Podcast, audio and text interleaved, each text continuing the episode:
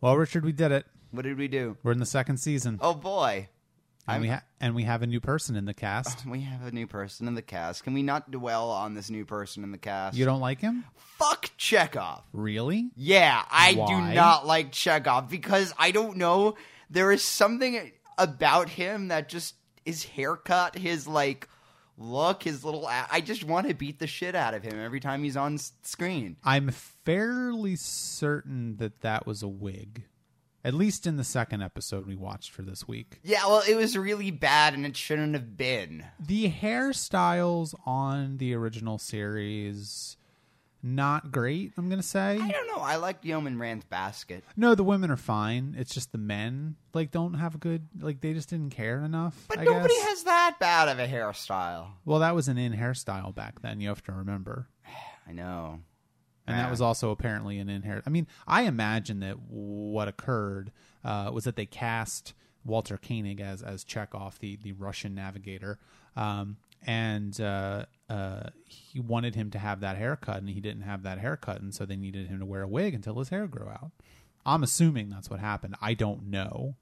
So, so I wasn't there. now they added him to get the kiddies watching, right?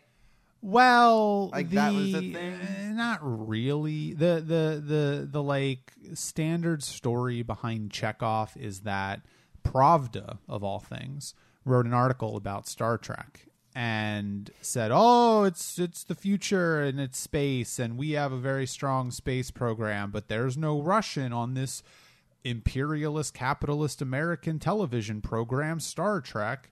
Uh, and Gene Roddenberry saw that article. Someone brought it to his attention on the crew or whatever. Uh, one of the producers, I guess, who read Pravda because they were a communist. Um, probably Gene L. Coon, rest in peace. More like Gene L. Kami. There you go. Uh, It's like and he didn't even hide it. He he didn't. I mean, he wore red all the time. Uh. he smoked large cigars. Just L like is Castro. look, you're a bunch of capitalist assholes, and you know the revolution's gonna come. That's what it stood for. he several million people in gulags in North Dakota. So Mm, nice hot bowl of gulag with some dumplings. I really wish gulag was a food. It sounds like it should be. I know, and then you could be like, "Yeah, Soviet Russia, Russia had a gigantic gulag," and it's like, "Yeah, I totally get why. Everyone was there. Like they just sent everyone to the gulag, you know, because it was dinner time." I feel like it would have tarragon in it. Well, of course, and it would like you'd have to cook it for like six hours. Mm, sounds good. Yeah, Maybe I'm just hungry. I could eat. So, and then of course Gene Roddenberry was like, "Yes, that is a good point. We should have a Russian." And so he wrote a letter to Pravda, which I guess you could do. um, and then they created the character of Chekov, and suddenly Chekov appeared. Now, is that true? I don't know. Um, I, I, I have no reason to doubt it, but it seems kind of too pat to me. The letter is real. I mean, I, I've read it. Um, he did write a letter to Pravda. Okay. Um, but you know, it, I I can't really see that like a a, a Hollywood uh, professional writing a, a letter to Pravda of all things would have been good for anybody involved. Yeah, I was in, in say, the television I- show in 1967, but we'll leave that aside. Yeah, I, I, I can't see that being a good thing. But Not the, the- really. The point is, so in order to, you know, still show in good faith that you know Roddenberry was not on the side of the Russians, they created Chekov to be horrible. That could be. That Yeah. totally could be.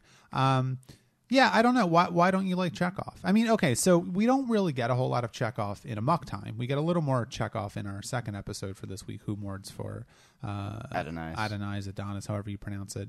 Um, so maybe we should save Chekov for then, but Yes, let's let's. We've introduced Chekov, and we're going to discuss him later in the show. yeah, okay. We're giving a teaser. So stay tuned stay tuned for Chekov conversation. Chekov station?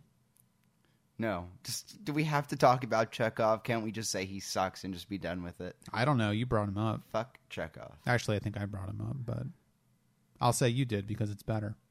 So, what did you think about Amok Time? I loved this episode. This was one of my favorite episodes so far. It's a very good one. Um, everything's just kind of working. Um, the music in it was especially fantastic. Um, it gives a very interesting uh, uh, uh, uh, exploration of the Spock Kirk dynamic. Uh, even you know Spock and Bones, it's in there too. Uh, you get some some sense of what Vulcan society is like. Uh, you get more about what a Vulcan is. I really liked it. Yeah, it's a good one. I mean, one of the things I like the most about the episode, like you said, is that you get this um, sort of inside peek into what Vulcan society is like, and I think it makes sense. I mean, I I, I think it totally makes sense. You've Yeah. got this. Um, you know, by now it's been established that Vulcans are um, a race of extremely logical beings that don't have any emotions, or well, they have emotions, but they suppress them. Um, and then it comes out. You find out it comes out in this episode in this like really horrible manner. Like you know, there's a there's a huge price that they pay um, for Yeah. doing this. Um, And during their mating season, they basically become just total creatures of id. yeah. I mean, you you hadn't really known anything about this episode, right? I mean, probably a little bit. I Maybe knew that it existed. I knew at one point that Spock and Kirk fought. I didn't know it was this episode in particular. Um, So when the episode, so when the episode starts, then and and and uh, you know Spock is is I think you don't even see Spock in the episode until he throws the soup at the wall, um, and and yells at Nurse Chapel and tells her to get out. I think. Yeah. Um, and then of course Kirk is walking down the hallway and witnesses this, and and, and and Spock comes to the door, and as soon as he sees Kirk, he tries to like compose himself and oh, hey, everything's good, no no uh, crazy people here, um, which obviously Kirk doesn't buy.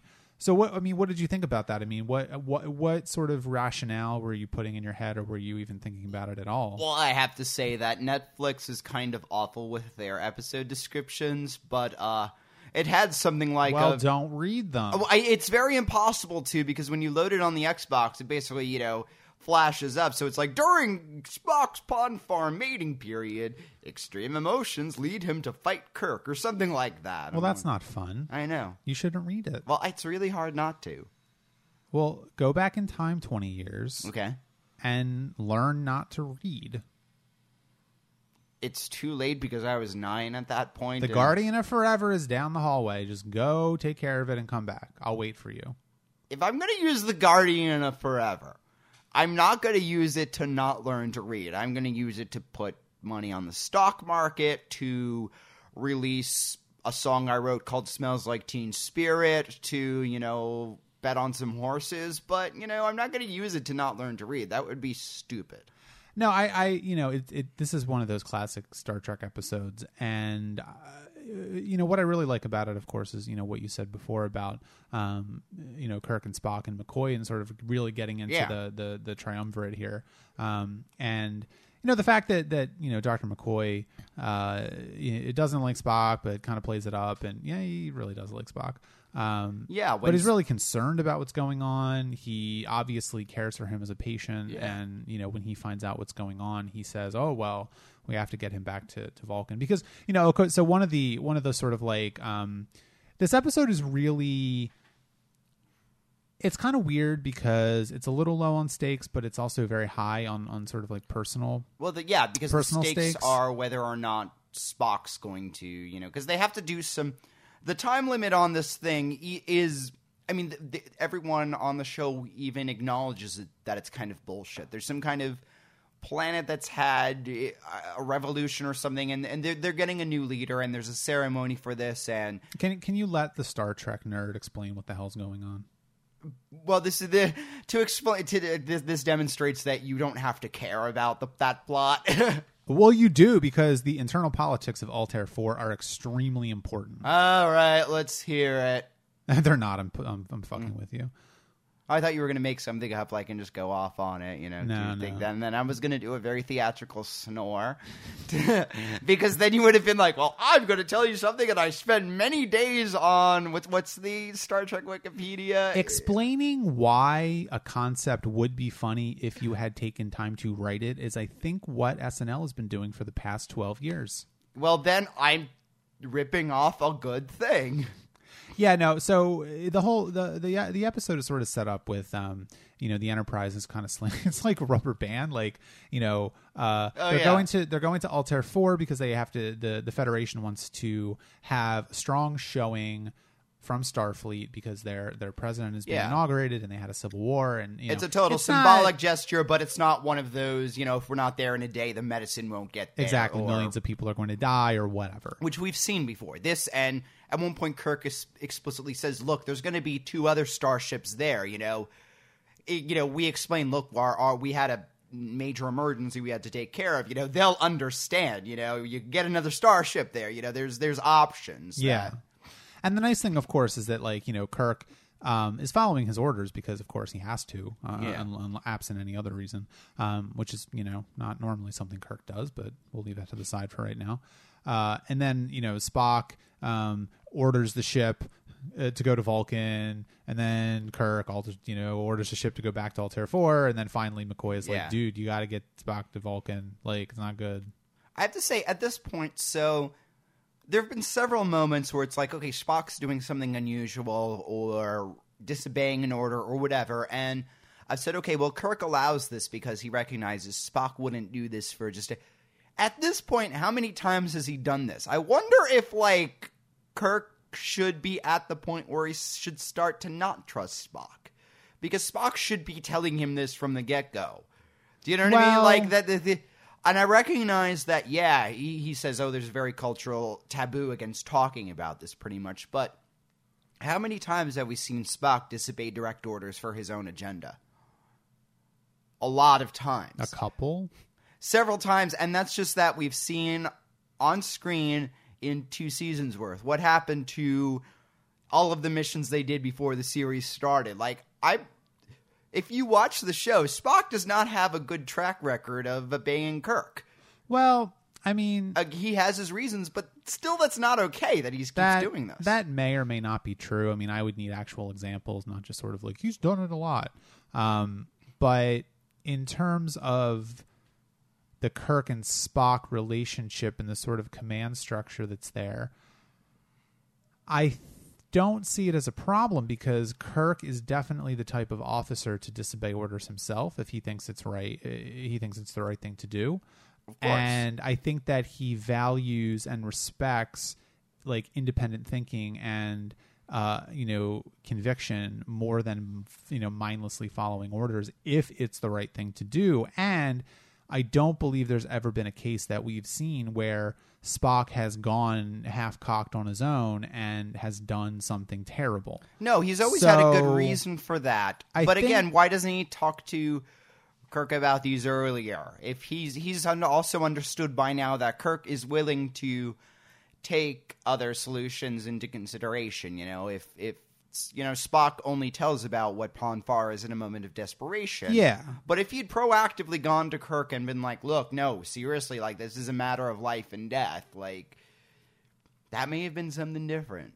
Yeah, I can. I mean, I can see your point, but you wouldn't have an episode then. And, um, you know, Well, I, you would because the bulk of the episode takes place on the planet. yeah, I mean, maybe like twenty minutes of it does. It's actually quite a long time you're on the ship, like dealing with this whole like back and forth stuff. Um, and maybe they could have fleshed out Vulcan more, but then again, they were working on a limited budget. I mean, Yeah, they, yeah. they lowered their budget this season, and you know they didn't get a chance to do any uh, exterior shooting on for for for the Vulcan scenes, and they all take place on one set.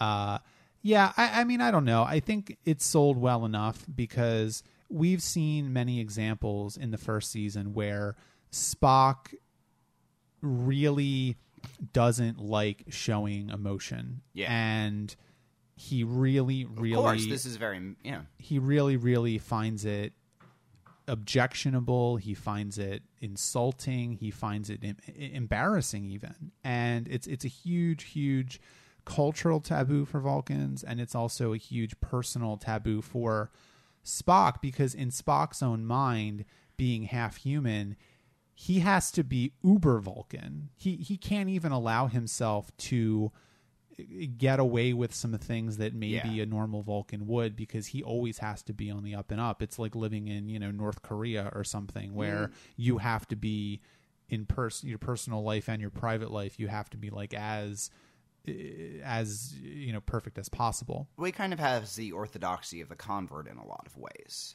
Oh, absolutely. Because this isn't, yeah, that may not be something that comes naturally to him. So, yeah, he can't let any of it slip. And this is an episode where he does let a lot slip, which is again interesting, but but at any rate, you know, Spock did this, so we have to, you know, deal with the ramifications of that. Um, and I think that the, you know the, the the the episode really does pick up when they get to Vulcan because you know we we get this sort of like I mean, and, and does it make much sense that that they would have this sort of like um, biological drive to go back to Vulcan to to and it's not I mean like basically it's it's strange because the Pon farr is set up as a as a mating drive and they're talking about marriage. So in that sense it's a little strange because of course it's the mid 60s and they can't just say Spock needs to go back and and yeah, you know get it, get his nut off or he's going to die. Um it, it's that he he's going back to to be married and you know all this kind of stuff um it's very clear in context what they're talking. Oh about, yeah, if you yeah, I mean if you look behind between the between the lines, of course, you know exactly what's going on. I have to say, this is the ultimate. Like, th- th- this sounds like when I was sixteen, and I'd be like, "But baby, like, I'm gonna get blue balls if you don't," you know.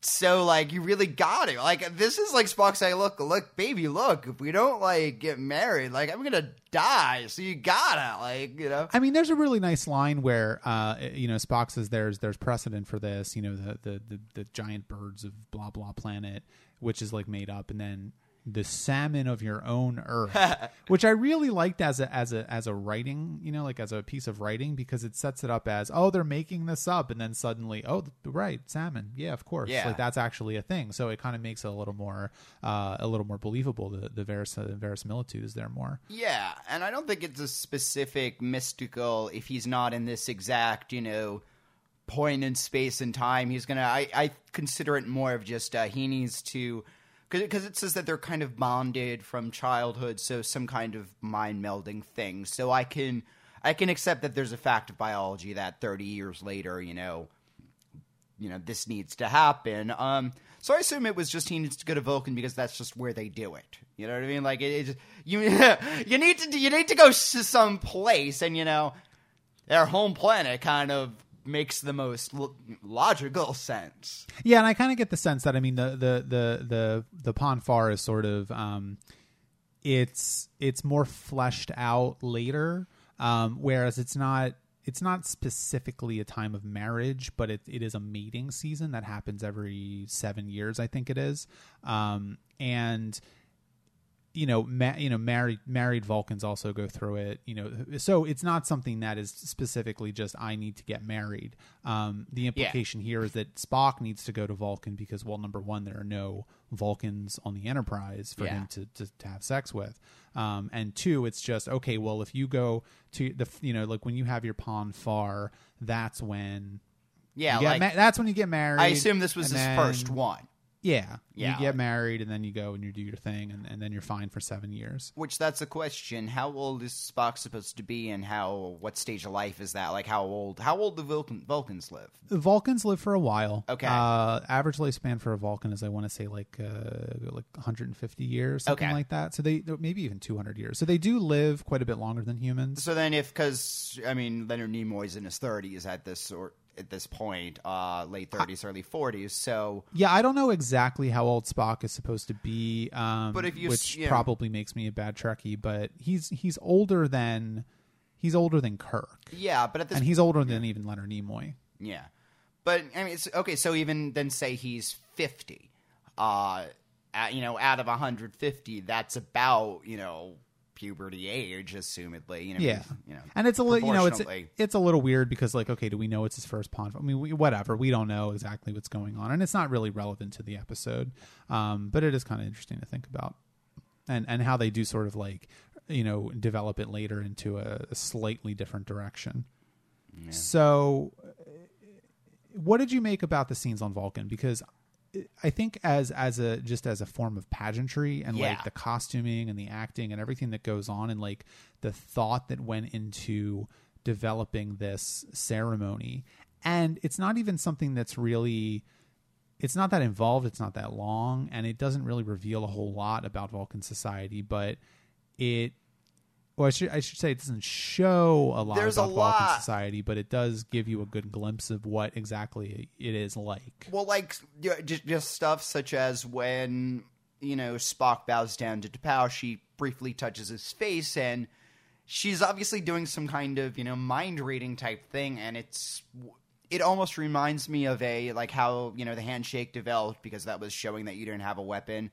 I mean, in a psychic society, yeah, totally. The you know the ruler, a, a monarch would quickly read the mind of a supplicant just to make sure they weren't an assassin. Like that seems almost a you know kind of moment of trust. Like little things like that. I mean, one of the reasons you watch sci-fi is to see cool shit that doesn't exist. So Yeah. you know, having a ceremony, there's like they have these instruments. They're they almost look like I guess an abacus with like bells. on Well, it. yeah, exactly, yeah. And you know, they're just like ringing this at the time. Like they're, they're these weapons that they have. Like it's just really. We're, what what crazy stuff can we think? If you're going to invent a ceremony, what's what are you imagining? Yeah, exactly. And you know, I like the fact that they have um T'Pau come in on a on a um a, a, Palanquin, yeah. yeah, exactly. And she's got her her like men servants, and you know, she's got all these things going on, and she's wearing this like very elaborate sort of head thing, um, and these robes. Uh, and she's set up as very mysterious because, of course, the actress who played her has this like really strong Austrian accent. Yeah. so she sounds really, uh, really interesting. She's very almost aloof and very like she knows she's in charge and she knows she's a very powerful person. And let's not forget they have her use very formal, old-fashioned language because Yeah. she's calling people the and you know these kind of things. So Yeah. of course it's setting her up as someone who's a little more above the rest very of us. aristocratic. Yeah, Very aristocratic, very old-fashioned, very almost otherworldly in this sense, and that kind of really, I mean, because obviously this is a soundstage, this is a set, you know, the, the, the, the this is not on a planet, this is not a real, you know, this is not a real. Oh, really? Because I thought they went to Vulcan to film this. Well, they wanted to, but it was just going to cost too much. And the Saturn V rocket was already in use. Um, but it does. I mean, it really makes it effective, and it's like, and I, I like the way that I like the way that it's c- shot too and cut together because you've got these like really quick, especially in the fight scene. You've got these really like quick uh, cuts, and it's it's like you don't really see that on you Yeah. don't really see that on television of the '60s, and you really didn't see that kind of stuff even on Star Trek until then. And it's not something they do that much, but when they do it, it's really cool. And of course that music. You know, I, I knew that song and I didn't realize that it was from this. I mean, I I, I love that weapon in the video game. You would hit X and it would choose from the it would switch from the blunt side to the bladed side. I like that round two is guitar straps. By the way, that that's very effective. Yeah, yeah, Um, yeah. Like, okay, we're gonna start with a deadly weapon, and then we're gonna hit each other with like straps of cloth. So uh, what what what do you what do you get out of the ceremony though? Like what sort of impression because they don't really tell you anything about Vulcan society. They're showing you a lot of stuff. What what what do you think it's like? Well, I mean, it, I, I, and I love the line where you know Kirk says like, "Well, I thought that this was would have been. I, I assumed that this all would have been handled very logically, you know."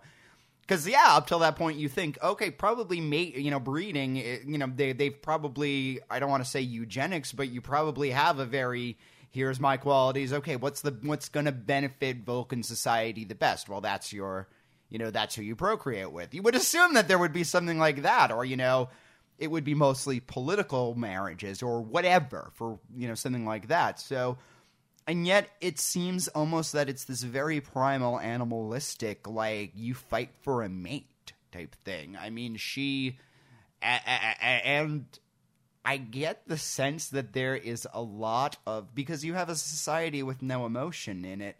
So therefore lot what you're logically going to do is going to be divorced from any feelings of love or compassion or sympathy. You're only going to do something altruistic because it would, you know, benefit more people than acting selfishly. Um, which is still selfishness in the long run. Um, and so I think Vulcan society has to be extremely bloodthirsty. You have Spock's wife who makes this really nasty little plan where, I mean, no matter what way she does, you know, what whatever happens, she comes out ahead. I mean, even Spock's like when when she tells him, he doesn't even seem to be upset because he's like, well, that's logical, you know. Yeah, that make that um he agrees that you know she came up with a great evil plan. Yeah, yeah, and it's it's it's interesting, of course, because as soon as this happens, as soon as the, the, the fight is over, you know, the, the Pon farr leaves Spock and he's completely okay again, which which is interesting on a on a sort of like a biological level.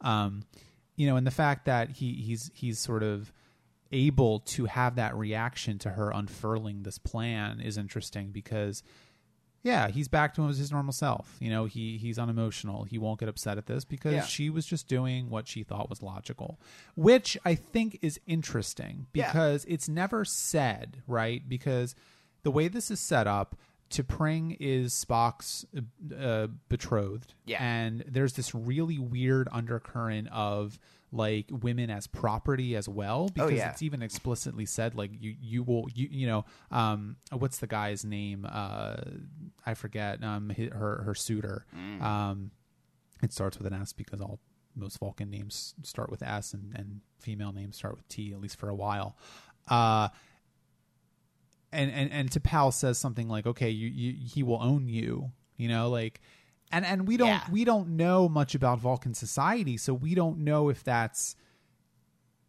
literal or Yeah, figurative. Does that- does is that just- that is that like the marriage ceremony here where you're just sort of saying things that are long-standing traditions but not necessarily enforced? Because I mean we have a, I mean this is a society which does give women power and and assumedly property. I mean T'Pau, we we can make the very obvious guess that she has a lot of both. And she, I mean, she's even explicitly said to be the only person who has ever turned down a seat on the Federation Yeah. Council, which implies that not only is she of extremely high standing in Vulcan society, she's extremely well respected in Federation society. She has power. She's very intelligent, And she she has- probably has a lot of money too. I was going to say she doesn't have the because being asked to join the Federation is a sign that you have are a very, well respected and powerful individual. By her turning it down, that's her saying, "No, I'm even more powerful than the Federation." Like the Federation needs me a hell of a lot no more than I need the Federation. Yeah, you know, yeah. Vulcan doesn't need the Federation in order to. I mean, that's a Well, I think that's a fair. I, she's the kind of person who can insult the Federation and get away with it, and still have them probably. Apply, you know, I, I really assume the Federation is making overtures to her every couple of years to see if she's changed her mind. Yeah, yeah. You know, well, I think you might be re- misreading this a little bit. It's not that Vulcan isn't a member of the Federation; it's that she just turned down a seat on the council. Like, So who? Well, so, uh, she's not uh, the Vulcan leader. She's just. Uh, oh, she might be. I don't know. I, I couldn't tell if it was like the she's you know the governor or she you know the president or she the emperor. Like Yeah, like she could be whatever. I mean, if she's a governor, then that could you know that makes sense. You know, if she's the leader of Vulcan, then her not taking a seat on the council either is a conflict of interest type thing or a sign of Vulcan's attitude towards the Federation. If she's just talking about if she's just the leader of the locality, that doesn't mean as much. That isn't as. I mean, again, either way, it's her saying she whatever domain she's a part of does not need the Federation. Yeah, it's one of those things where the the and this is something that totally you're not gonna you're not gonna know because this hasn't really been explained in the in the show, um, and this is something that's never really like. There's no episode where they explain like the governance of how the Federation exactly works, but it, it kind of bits and pieces over the whole franchise. Um, you know, so so Vulcan is a founding member of the Federation, uh, along with Earth and and, and a, three other um, planets and uh, or maybe in Enterprise they they retcon that to two. I don't remember, um, but Enterprise is kind of we don't need to talk about that ever, except when we do. Um, Except for the couple years that we're going to spend watching every episode. How long did it go for? four seasons. Except for the couple years we're going to spend talking about every single episode. God it. damn it! Why are we going to do that? Hey, Richard, I've got a great idea with the podcast. Okay, Eric, this will be fun. We're gonna we're gonna be very drunk when we record episodes about Enterprise. Hooray! But anyway, so so uh, planets join the Federation when they have a certain uh, amount of, of things happening, which is Getting they- to warp, right? That's a thing. Getting to warp, Getting to warp is a thing. getting to warp as soon as they can leave their, their own solar system and, and kind of go off on their own. Also, they have to have a world government. Um, that has to be a Okay. thing as well. Like they all have to be like in agreement. that This is what they want to do. And then there's like other things as well. And they have all these tests and whatever.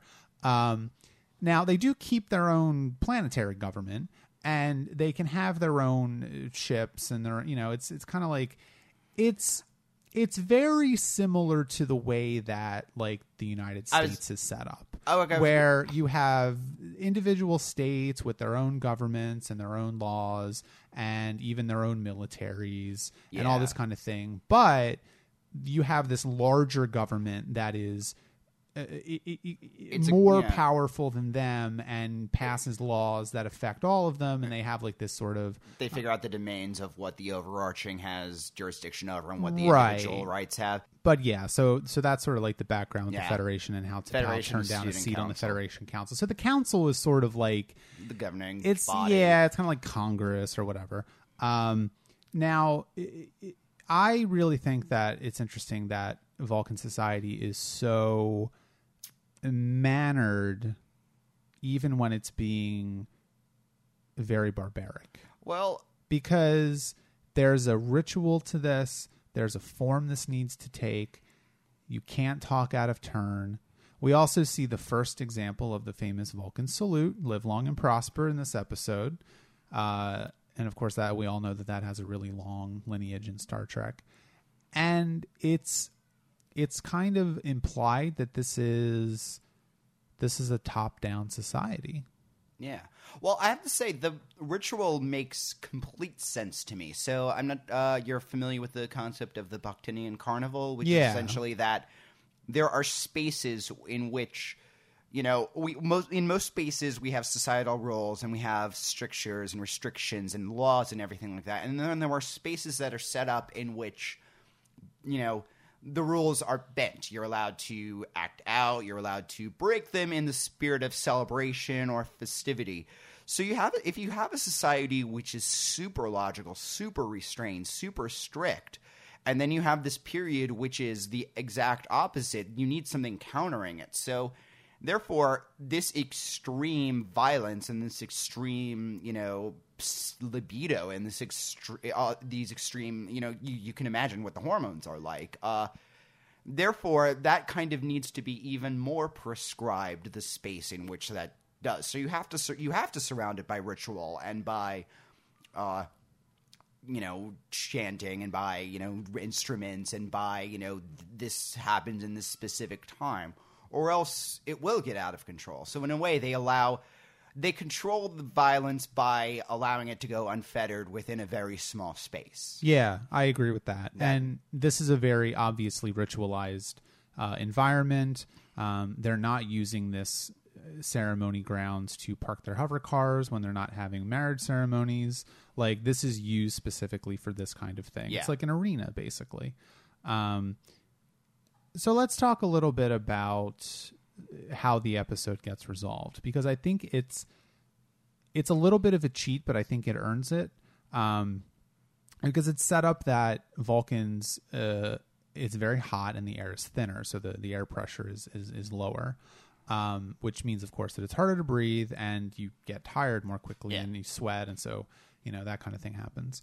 Um, and uh, Kirk and Spock, it's set up that they have to fight, of course, because T'Pau deems it so and chooses Kirk to fight for, Well, for her. yeah Th- um, know, knowing that he's probably going to lose because he is not a Vulcan and he's not uh, able. He doesn't know anything about this. He's not. Yeah. in- in- he's not uh, acclimated to the environment. And as she explains, she you know she honestly doesn't care either way because if Kirk dies, well, she'll you know she she's no worse off, and you know Spock's going to be away doing Federation stuff, so she'll be happy if Kirk wins. He's going to decline it anyway, so she's she has the same exact life no matter what. Again, she- Which I don't know if that's a good assumption to make because Kirk is quite the ladies' man. yeah, and he, d does might- he want to be tied down? He might like a little T'Pau action. to, pow, to the to T'Pau's the uh, old lady. He might like a little of that. I don't know. I misspoke, but maybe he likes both of them. I have to say, she uh, Kirk uh, just likes the ladies. the old, you know, T'Pau, so the real the, the old, the matriarch, uh, she tells only about half of what's going on. I mean, you could tell how little of a fuck she gives about this. Like, this is just what she does, and, you know, probably it'll come out for the best, but, you know, Kirk's a human. He's so, like, he doesn't. He barely exists for her. You know, she doesn't really feel the need to tell him everything because I don't know that I don't know that I, I buy that because I think that she does care But why wouldn't she say, "Look, this fight's to the death. Are you sure you want to do this?" Like, because she she respects the laws and customs of Vulcan and I think she assumes that if you don't know what you're getting into then it's your own damn fault. I don't know. like Kirk I- is a Kirk is a Starfleet captain. I mean, he he he assumedly should know something about Vulcan society. I mean, Vulcan is a member of the Federation and, and a longstanding ally of, of Earth. Yeah, but there's And- still this is something that Spock specifically says like we don't talk about this to Okay, outsiders. true, true. You know, obviously she recognizes that all right, you know, yeah, there is a precedent for, you know, you tell someone outside who you're super close to, but for the most part, I mean, this is the implication is that, you know, people, you know, humans don't really see this ritual very often. So it, it's it's obscure enough that you would think that as a courtesy, she would just say like, "Look, the reservations you're having, they're nowhere near where I would think they would be for you. Just here's what's going on. You know, here's the Yeah, but Vulcans aren't big on courtesy, that's true. so I don't really see that as a problem. And I just think, you know, I mean, it's a pal just doesn't it doesn't maybe even factor into her mind at, at that point. Really, I mean, she's That's very- what I mean. Like she's, so aloof in- from that that it doesn't matter. I don't think she's aloof. I just If not she that it doesn't about- matter, but I just think you know eh, if the thought of because she she has to look at the situation and I think she make- cares more about maintaining respect for the ritual and respect for the customs of Vulcan than she does about any one individual person. and that's fine. And So- that, well, that that's what I'm saying. Like that, that's exactly my point. She doesn't care enough to explain to that. If she felt that, uh, because she could look at the situation logically and feel that you know Kirk's odds are stacked way against him.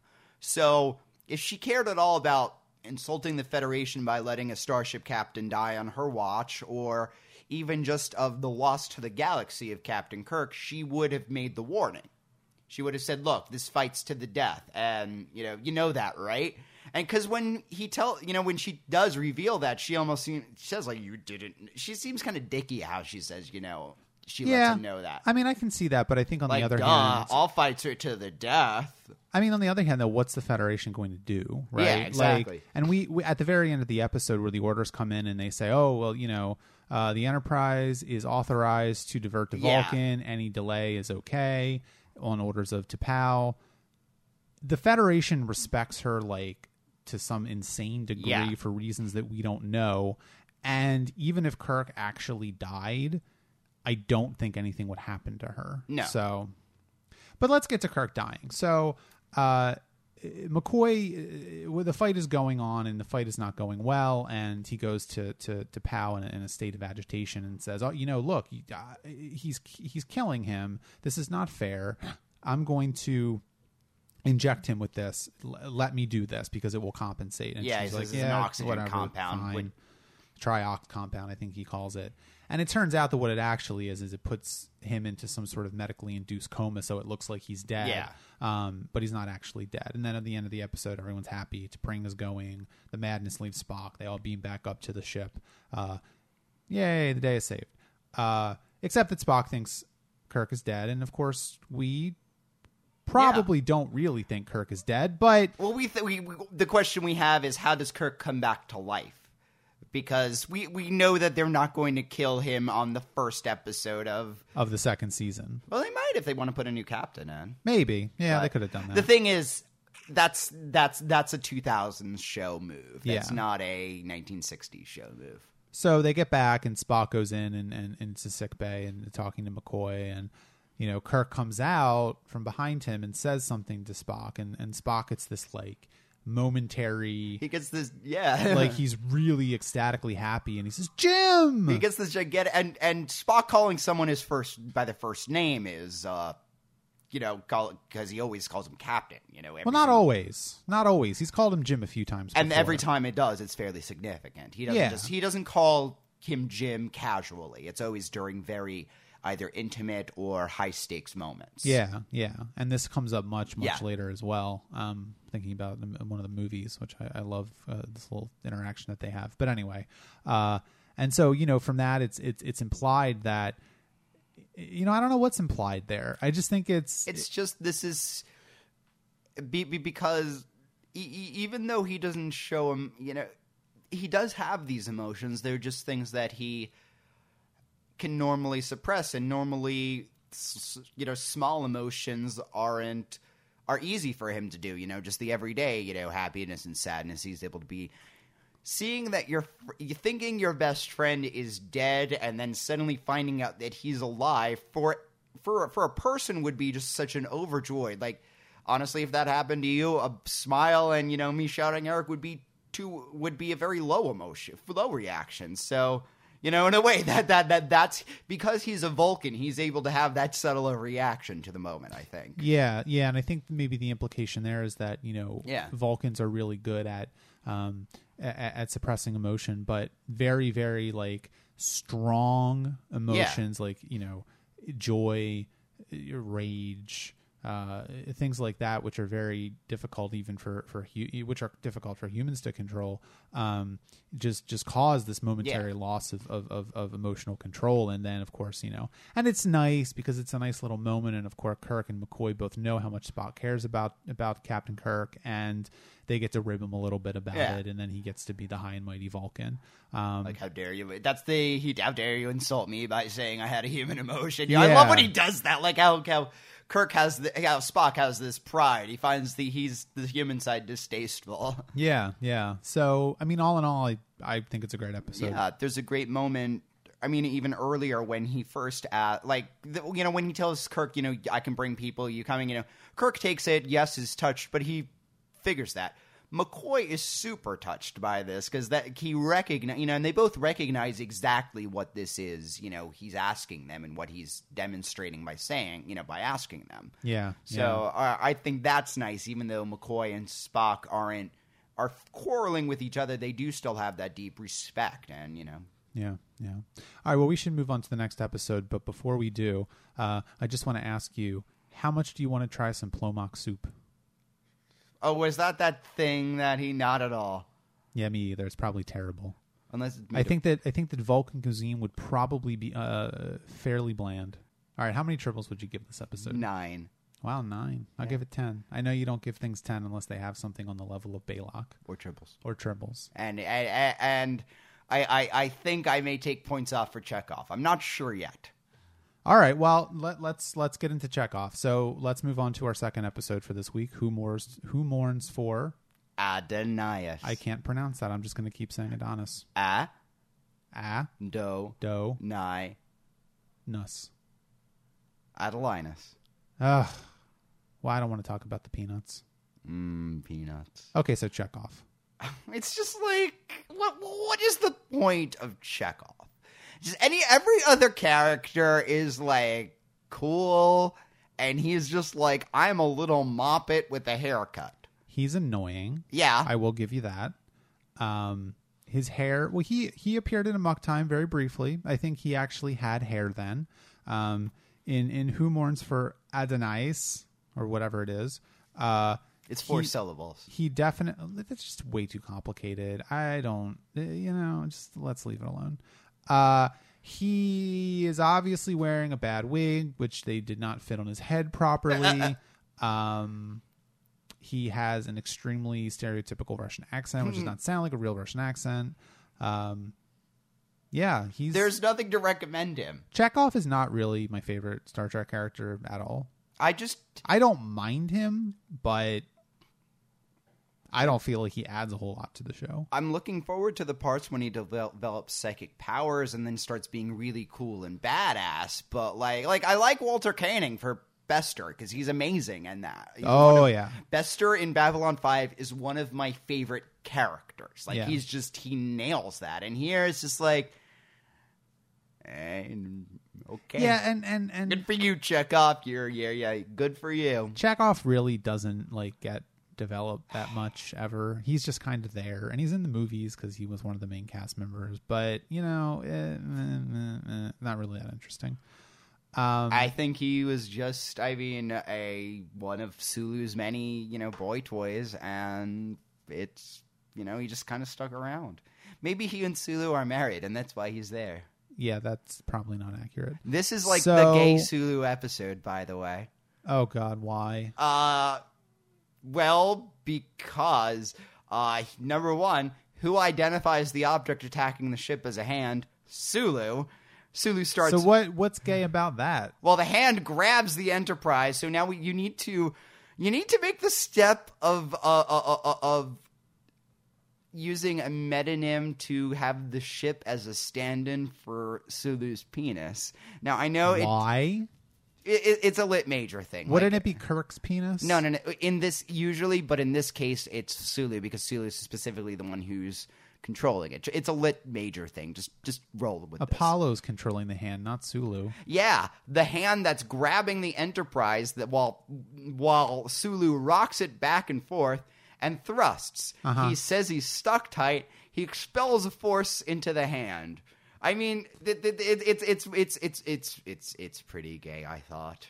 he he he's the helmsman. He's in Yeah, charge of that. Yeah, exactly. I, I I'm just saying. Uh huh. Look, it's it's in and of itself. It doesn't mean anything. Uh-huh. But altogether, this Sure. is like you know. By the end of this series, you will be on the uh, you will be on the side of gay Sulu. Sure. Okay. I well, heard he drinks tea at one point. making your case. Just keep making your case, and I'm going to be very disaffected about the whole thing. So this episode has inspired a lot of macrophilia fanfics, right? Like that's hap- that has happened. I don't right? know. I don't read fan fiction. I- It's just he's gigantic and like attacking a woman. Like I, I, I, I can see people, and I can see people having masturbated to this episode. I'm just saying. So anyway, uh, this episode is okay. I, it, it's one of those that I really liked and started liking it less as it went on. Yeah, it's kind of. I don't know how to explain it exactly because there's some nice teamwork in there, and some characters get to show off that don't normally get to show off. Scotty- Scotty's Scotty. awesome in this episode. I think this is the most that Scotty has ever been in any episode before, and he's quite good. Uh, Chekov as well is in this episode, and uh, he is Chekov. Um, and he's 22 years old, as we find out. Um, you know, it's it's a it's a I think it's a, a solid episode of the show that doesn't really add up to all that much, and it's enjoyable and it's fun to watch and sit down and watch it every few years, and you'll have a good time. And yeah, I agree with that. And yet, I found this episode had a lot of fascinating implications, especially on a on a Star Trek women role. Oh yeah, oh yeah. Well, that's what I want to bring up Oh, yeah. Because we have not had a good long conversation about gender politics Uh-huh. in Star Trek in a few episodes now, and holy God, they came back in full force in this episode, like roaring back. Wow, that was a run-on sentence. But so we have a another new female lieutenant. How much do you miss Yeoman Rand, by the way? I, anytime they show a blonde on the show, I miss her. Like because you know, I mean, and, and it's sad that they're kind of interchangeable, but they they are. And every time I just think Yeoman Rand would have kicked ass at this. So she's set up as a, a hard worker. You know, she she comes up on the bridge and, and she says that she was up all night preparing this report and blah blah blah. And then Scotty hits on her and it's kind of creepy um, because Scotty is approximately thirty five years older than her. Um, probably could be her father. We don't know. Wants to be her daddy. So Kirk says Yeah. Oh God. I hope we're thinking of the same thing. Kirk says that she's going to find a man and leave the service. Yeah, he's like, I, I feel like I'm losing an officer. like she is a secretary at a law firm in 1965 and Yeah. she's there to get married to a lawyer and then she is going to leave her job and never work again So apparently, by the way, the, the the Starfleet you can kind of just go in and out like a regular job. i really could not fathom that line and had totally forgotten about it uh, that's just something that happened i don't know if you have anything in particular to say about it Uh, the fact that most likely she, I, I, I- would figure that her romantical path would be to, you know, somebody who she works with, for example, Scotty, who wouldn't, you know, the two of them would be on a ship anyway if they're married, and why not continue their careers? Like, number one, that would make the most sense for something like that. Sure, that would be fine. Uh, number two, like, she's made lieutenant. She's not like, this is a position that she's not just a, I'm just doing Starfleet until I can find something. Like, she's obviously been working long enough that, and her field is like cultural anthropology She or something. So a- she's studied. She's a scientist. She's you know? a goddamned anthropologist. Yeah. You presumably in the future you would still have to go to graduate school to become an anthropologist. You are in Starfleet, which is like the uh you know, very prestigious service. Yeah. And you the assumption is that she is just there to find a husband. I was going to say the the didn't the actual real life military at the time have women in positions who weren't just secretaries like I don't know about that. I don't know. actually. Bec- I mean, I know, like, obviously, at that point, you would ha- still have, uh, you would have women in academia, and I would assume that some of them would be, I don't know. I mean, obviously, not as widespread as now, but I don't know. The point is, yeah, Yeah, the point is whoa. Um, uh, so basically, the episode is set up as this is. I mean, it, it's an entertaining episode, but I, I find it to be extremely problematic from a, from a, from a couple of angles. In that, uh, you know, number one, it's got this kind of crazy plot where this hand comes out of this planet in space and holds the Enterprise, and they go down, and there's Apollo, and he says he's Apollo, and he was on Earth five thousand years ago, and he's a god, and he wants to be worshipped, and I'm not letting you leave. And Yeah. that's what the episode is set up to be. And there's a Greek temple, and go find some goats, and you know, Mm-hmm. build houses and enjoy your life here. Um, and of course, they don't like this, and they want to leave, which is all totally fine and fine Yeah. setup for a Star Trek episode.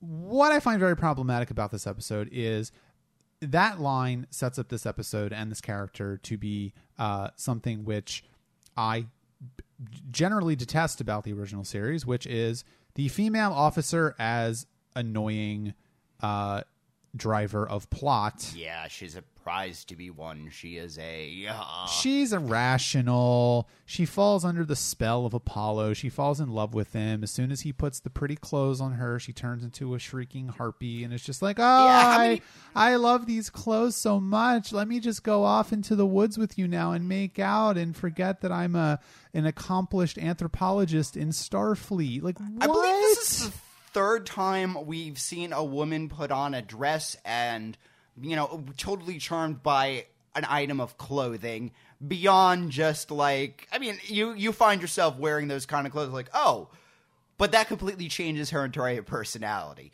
It's one of those episodes where the woman shows uh, this. This reminds me of Space Seed a lot because it's the woman shows a bit of spunk and you know of intelligence, of drive, of ambition, and that doesn't make her an independent character in her own right. It makes her suitable as a mate for a superior man, because obviously Yeah. someone like Khan or Apollo isn't going to be fine with just the average woman. They, you know, he needs somebody who is more, but he's st- you know that doesn't make them equals. That makes him her better than the other women, but still less than him. or not even that. I mean, think about Shore Leave with the with the random lieutenant Yeah, from that that's true. episode where she just gets into these fancy princess clothes and there's no intelligent, you know, uh, uber man above her that's doing anything, but she still turns into like this simpering uh, mess of a woman. Um, and it it's really, really, real. I mean, I, I just What I thought, where I thought they were going to go with the episode was there was an interesting. See, see, I thought they were going to do something much different with her, because one of the main themes of this episode. well, you were wrong. Yeah. One of the main themes of this. What it, because one of the th- sub themes of this episode, which we've seen already, is that power needs to be tempered by compassion. Sure. Um, that if you're doing just something for Which is interesting if you think about T'Pau as well, but of course. Um, so there's the scene where the you know Kirk, Spock, Chekov, and sorry Kirk, whoever the hell is on the planet. Uh, it's it's McCoy, Kirk, Chekov, Spock. No, No, not Scotty, Spock. 'cause Spock's upstairs. Scotty, Chekov, Kirk, McCoy, and uh, Lieutenant. Uh, lady. yeah, Lieutenant Um, Lady. there's a point where they, they have this plan and they basically figure that he has uh, Apollo's power. Like they, they essentially figure if he zaps one of them, he's going to need a recharge. So they figure one of them's just gonna take a sacrifice and get attacked, and then while he's weakened, Apollo's weakened, the other are just gonna rush him. Right. So they're about to do this, And, that's a great scene actually Yeah. because they they they start laughing at him yeah, and he gets very flustered and Yeah. annoyed and he doesn't know what's going on. yeah. They want to, you know, because the entire time they're talking, and so so the and the character of Apollo, you know, while he's with the men, he's all very like, "Oh, I'm Apollo," and then when he's talking to her, he's talking about how his because they eventually they figure out he's a an alien being that came to Earth in the guise of God, and he's talking about how the other gods have gone away forever, and he's just lonely, and you know she's re- she exposes his vulnerability to him, where he's very much used to being worshipped and adored, and he doesn't have this, and he doesn't know what to do, and so showing these displays of power is the only real way he knows how to get love. It's not. It's it reminds me of that um, Spear, Squire of Gothos episode where you have this powerful being who just is undeveloped in some way and doesn't understand. So they're trying to get him to attack it, and she comes in front of him and saying, "Look, no, have compassion for these people. You know, these are you know you want these people to worship you, but you know you can't do this to them." And so I thought, "Oh shit." So that's going to be how this is. You know, she's the one, you know, she, yes, I may be this flighty woman, but I'm humanizing this guy. And, you know, yes, he, you know, wants her and she, you know, through her love for him back, he realizes that I can't just do power. And, and that would have been an interesting episode in line with the show's philosophy of diplomacy, cooperation, find a third option. No, you don't want to fight this guy. You need to make him realize, you know, he needs to use his power for the for the benefit of of people but they don't go that in. They tell her, "Look, you're being, you know, you're betraying us," which, you know, and knock that off and that's it and they defeat him at the end. Yeah, that's pretty much it. And yeah, the episode is. Ex- I mean, the episode's weird almost in how straightforward it is because I think you kind of get the impression that that's what's going to happen. I mean, Eh, eh, eh, you know, and it even, you know, yes, I mean, the very end of it with with Kirk ordering her to snap out of it and and and go. I don't even know what she did. Just made him angry or something. I, I mean, whatever. Uh, it made him angry enough so that they could get the phasers down and blow up the, the building that was powering his magical lightning and, and, and abilities to grow and, and disappear and reappear. I've said several times usually when they're executing the plan, I have no idea what they're working and what they're doing and I just kind of understand it as Kirk has to do something. I hope he can. Yeah, that that was very unclear. Yeah. I mean, not alternative uh, factor unclear, but it was unclear. Uh, but I mean, even even you know, putting that aside, and yes, I, I think that that would have been an interesting way to approach this episode. Just have her um, be working this plan or something, and, and and perhaps not be under his power, and just being like, hey, you know, like da da da. But you know, like you said, that would have been an interesting episode. Kirk even at one point, sorry, just uh hopes that like he's you know they're they're saying like look we have to get her away and he she says he says like look we don't even know if she's just you know pretending or not you know and I know because I've seen an episode of Star Trek before that obviously he's delusional she's just charmed by the dress but But I think it, it, it's weird how strongly like sexist this is. yeah In light of the fact that the show has not been this sexist in a while, and it's also, I think, out of character for them because McCoy and Kirk have this weird conversation on the bridge about her leaving the service because she wants to find a man. Uh, and then they go down to the planet, and she says, I don't know why I'm here. yeah She's, a, she's an accomplished anthropologist. And, yeah, she has to have her- history, and she has to have McCoy, a man, explain to her why she's coming on Yeah. this away mission. Like, what is that about? I I mean, in I, I recognize that they were doing it as a clumsy as you know type of thing, but they could have been number one. They could have more deftly handled that by a look. We need an anthropologist. You know, you have experience, Or even in- just the line, "Oh, I can't wait to see what."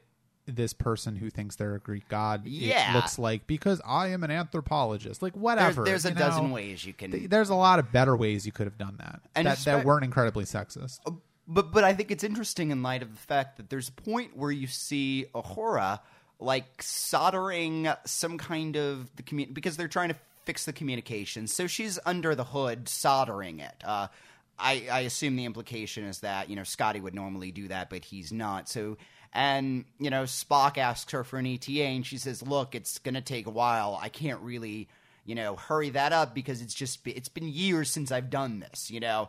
And Spock's like, well, I think if anybody can do it, you know, you can. And she's like, all right, you know. And the implication is that she's not having any troubles because of any uh, uh, uh, uh, deficiencies in her. It's just a simple like. sh- This isn't really what she does. She's built these things, you know. She did this in college, you know, a million times. and it's, just- delicate work, and she Yeah. wants to make sure that she gets it right. it's not her everyday thing. If she was, you know, if this were 10 years ago when she was studying this, she could have gotten this done in 20, you know, 15 minutes. Sure. But, but that being said, nobody questions her ability to ultimately get it done. Like Yeah. she's yeah, this, that's that's Uhura being a Uhura. That's, you know, she's capable, she's very capable. We, you know, th- it, it, that's in the same episode that has this other character who is just looking for him, getting her MRS in Starfleet. I mean, well, well, well. I mean, let's talk about that a little bit because I think Uhura is kind of the outlier here. She's the exception that proves the rule because you know we've we've got Yeoman Rand who is basically space secretary. You've got Nurse Chapel. Um, you've got all these random uh, female lieutenants coming in and out of the show, which usually are are uh, portrayed as sexist in some in some way, especially in this episode. Yeah. Uh, but then throughout all of this, there's Uhura, and uh, so far she has not been sexualized. I mean, certainly she's Beyond wearing a little right. mini skirt, and you know she's a woman and things like that. Um, But she's a cute girl on TV, so of course, you know. yeah, um, that still happens. I mean, Yeah, that's be- television. Yeah, beyond like it's no more sexist than the rest of TV throughout time.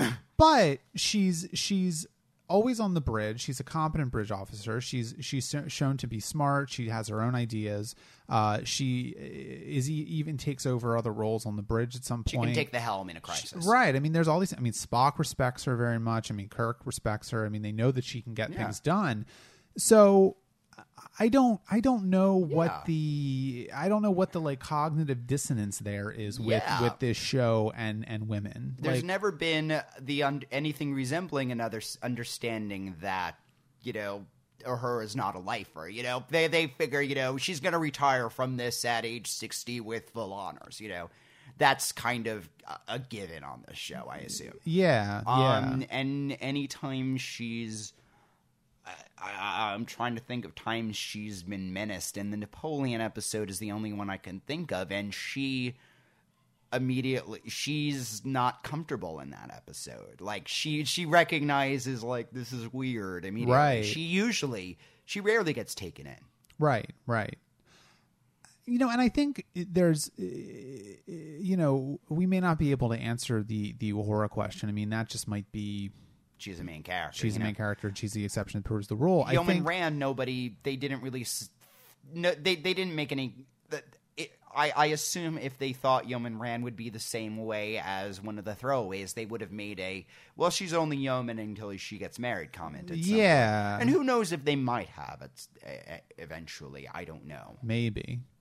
And I, you know, it's funny because there's there's there's little little things in this episode, all these little lines that if they were just in in in absent, uh, you know, if they were just in sort of like a, a vacuum, it, it wouldn't be uh, anywhere near as noticeable. But they come in this episode a lot. I mean, Yeah. there's even a line that Apollo says where I mean, he literally says, "You seem wise for a woman." Yeah. like, and you know, if the episode hadn't had all the sexist stuff from the other main characters and the other portrayals of, of, of her, um, you could have used that in a much more interesting way to say, "Oh, Apollo, you know, he's uh, what hasn't been on Earth in five thousand Yeah, years." Greek and- society, men and women are very uh, we're very separated. yeah, so- to show how out of touch he is. I mean, Yeah. because of course, you know, there's a great line in the episode, and the episode is well written. Um, it has a lot of really cool lines where Kirk says, "You know, we have no need for gods. We're okay with the one." That was a very fascinating. That had a lot of implications that I don't know if the show necessarily meant to imply, but that were definitely there. Well, explain. Um, well, i i i it's a lot of times you see science fiction dealing with this kind of. This is not the first thing that I've seen where it's it, it, it, it- it's come with the theme that we've transcended religion or we've transcended these gods but usually they make more of and and usually have humanity being this humanist atheistic society and the others having you know vulcan type of religions you know where it's just this weird mystical woo woo stuff that's It's like it. it's like Buddhism or whatever. yeah an excuse to wear cool costumes and you know parade random things around um so to have Kirk explicitly, you know, saying that the show that humanity has an explicitly monothe is a monotheistic thing that as a man of as much of a man of science as Kirk and all of his friends are, he still believes that there is a single, assumingly Judeo-Christian God out there. That's the religion that the show, because we explicitly states is the correct view of the universe. That our again Christian conception of God is right, and anything else is just uh, an alien posing. Yeah, no, I, I, I, I don't think that that's um, I don't think that's incorrect. I mean, I, I think you have to look at it from the point of view that you know this is a this is an American television Of show, course. you know, made for an American audience In, the 60s, when you are fighting godless commies. Right. Like that just makes sense. And you know, I, I don't think that they necessarily meant to imply anything about the religion of the Federation and you know, oh well No, may- no. maybe there aren't any more uh, Buddhists and maybe there aren't any more Hindus whatever it is but I you know I don't think they meant to imply that but I think No, is- obviously the lines of SmackDown. He's saying, you know, you're you're yeah, you know, we don't need your little, you know, piddly. Oh my god, you know, we've we've got an actual one of those. You know, Right. we don't need you. Right. So, I mean, do, do you think that, that Apollo, the threat that Apollo uh, portrays, is is anything that really seems dangerous? It's just the usual. I, I, I mean, at this point, you know, guest star traps the Enterprise and keeps a small party on the thing while they figure out how to defeat him is kind of par for the course. That's kind of what's going to happen most weeks. So I'm not necessarily. Uh, uh, uh, do I feel that Apollo specifically ha- is threatening? I mean, he can zap phasers into stuff, so I guess sure. But he never kills anybody, and he kind of seems almost like a petulant child. I mean, I That's it. Well, that's why I felt it reminded me of Squire of Gothos because he is a character who is has power, but there is an aspect of the uh, uh, uh, uh, cultural maturation or societal maturation that just has not yet happened. In Squire of Gothos' case, you assume that that's just because he's a child. He's eventually going to grow out of it. Uh, he has two people. His has his parents looking out for him and en- ensuring that that development takes place. Yeah. Um, Apollo, meanwhile, was king shit for a while on Earth and has been alone the entire time. So he, I mean, I mean, I mean, you hear these power, you know, stories of you know like pharaohs in Egypt with this unlimited power just because they were told the entire time you have unlimited power. So obviously he has nothing stopping him. You know, even somebody who becomes like on Earth famous at a young age usually is a mag- massive egotist. He has power, but nothing checking him. Yeah, and I also think I mean that's certainly true, and I also think there there's a there's another implication there, which which maybe is that he's gone a little crazy. I mean, we don't know anything about Oh, this yeah. alien, we don't know anything about his society, his makeup, and it may be just possible that he's been alone on this planet for two thousand years. I mean, however long it's been since the last member of his Yeah. species went away. He mentions five thousand years since he's seen Earth, so yeah, so it's been a very long time. I mean, obviously, this is a long lived uh, species, but we don't necessarily even know that they're a non corporeal. I don't think they are. Um, and yeah, he just might be nuts. put it this way: a, a, week without talking to a single person kind of messes people up a little bit. Yeah, yeah. So, um, I mean, uh, although to be fair, if you read all of the myths, I mean, the character of Apollo in this episode is in keeping with the mythological uh, uh, uh, portrayal of the gods, which is that they are very capricious, that they will change their mind from one second to the other, that they are quick to punish and quick to anger, and Sure. they don't. You know, what one of the interesting things about the Greek myths is how petty the gods are at that point. So, I, I it could just be that's who Apollo is. Yeah, that could be. That totally could be. Um, You know, he's an asshole. There, full stop. yeah. So okay, so so uh, I think at the end of the day, it's a fine episode, but nothing really that spectacular.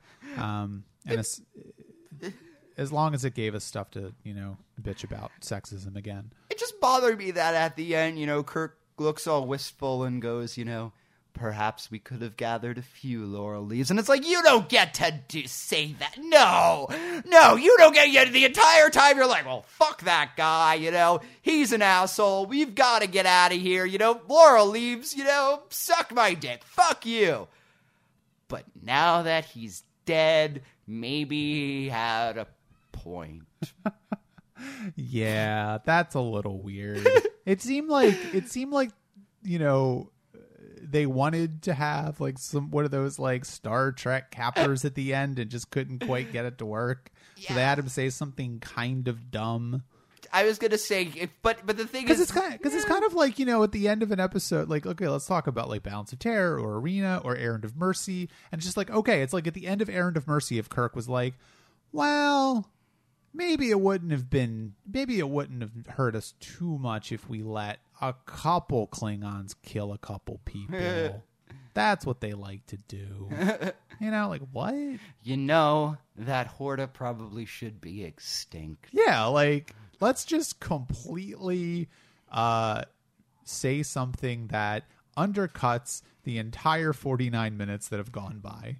But what's gonna happen? Poor Lazarus stuck between the worlds forever. Oh, you don't understand that episode. Don't pretend You don't do. understand. Nobody understands that episode. It was just it, it, it, it was the night before they realized they you know they woke up that morning hungover. They had like ten minutes of an episode filmed, and they just took a freak out sequence and just repeated it and hoped nobody noticed.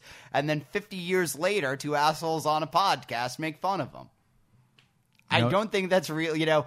And poor writer of the the Lazarus experiment. Perhaps that was a good episode after all. Well, here's something that you I didn't say when we recorded uh, the the alternative factor conversation. Yeah, It's actually written by James Joyce. really. No, Okay, I think he had been dead. sixty-seven. Yeah, Yeah, he drank a lot. he didn't die of drink. Okay, so He how, had a pierced duodenal ulcer. whatever. So how many tribbles would you give this one? Uh this is a six tribble episode because I found the episode kind of sexist. eh, five. It's average. And I just, you know, again, wow, sexism. Great. Yeah. All right. So next week, we are going to talk about The Changeling and a very good episode, which I probably should stop saying, but oh well. Mirror, mirror.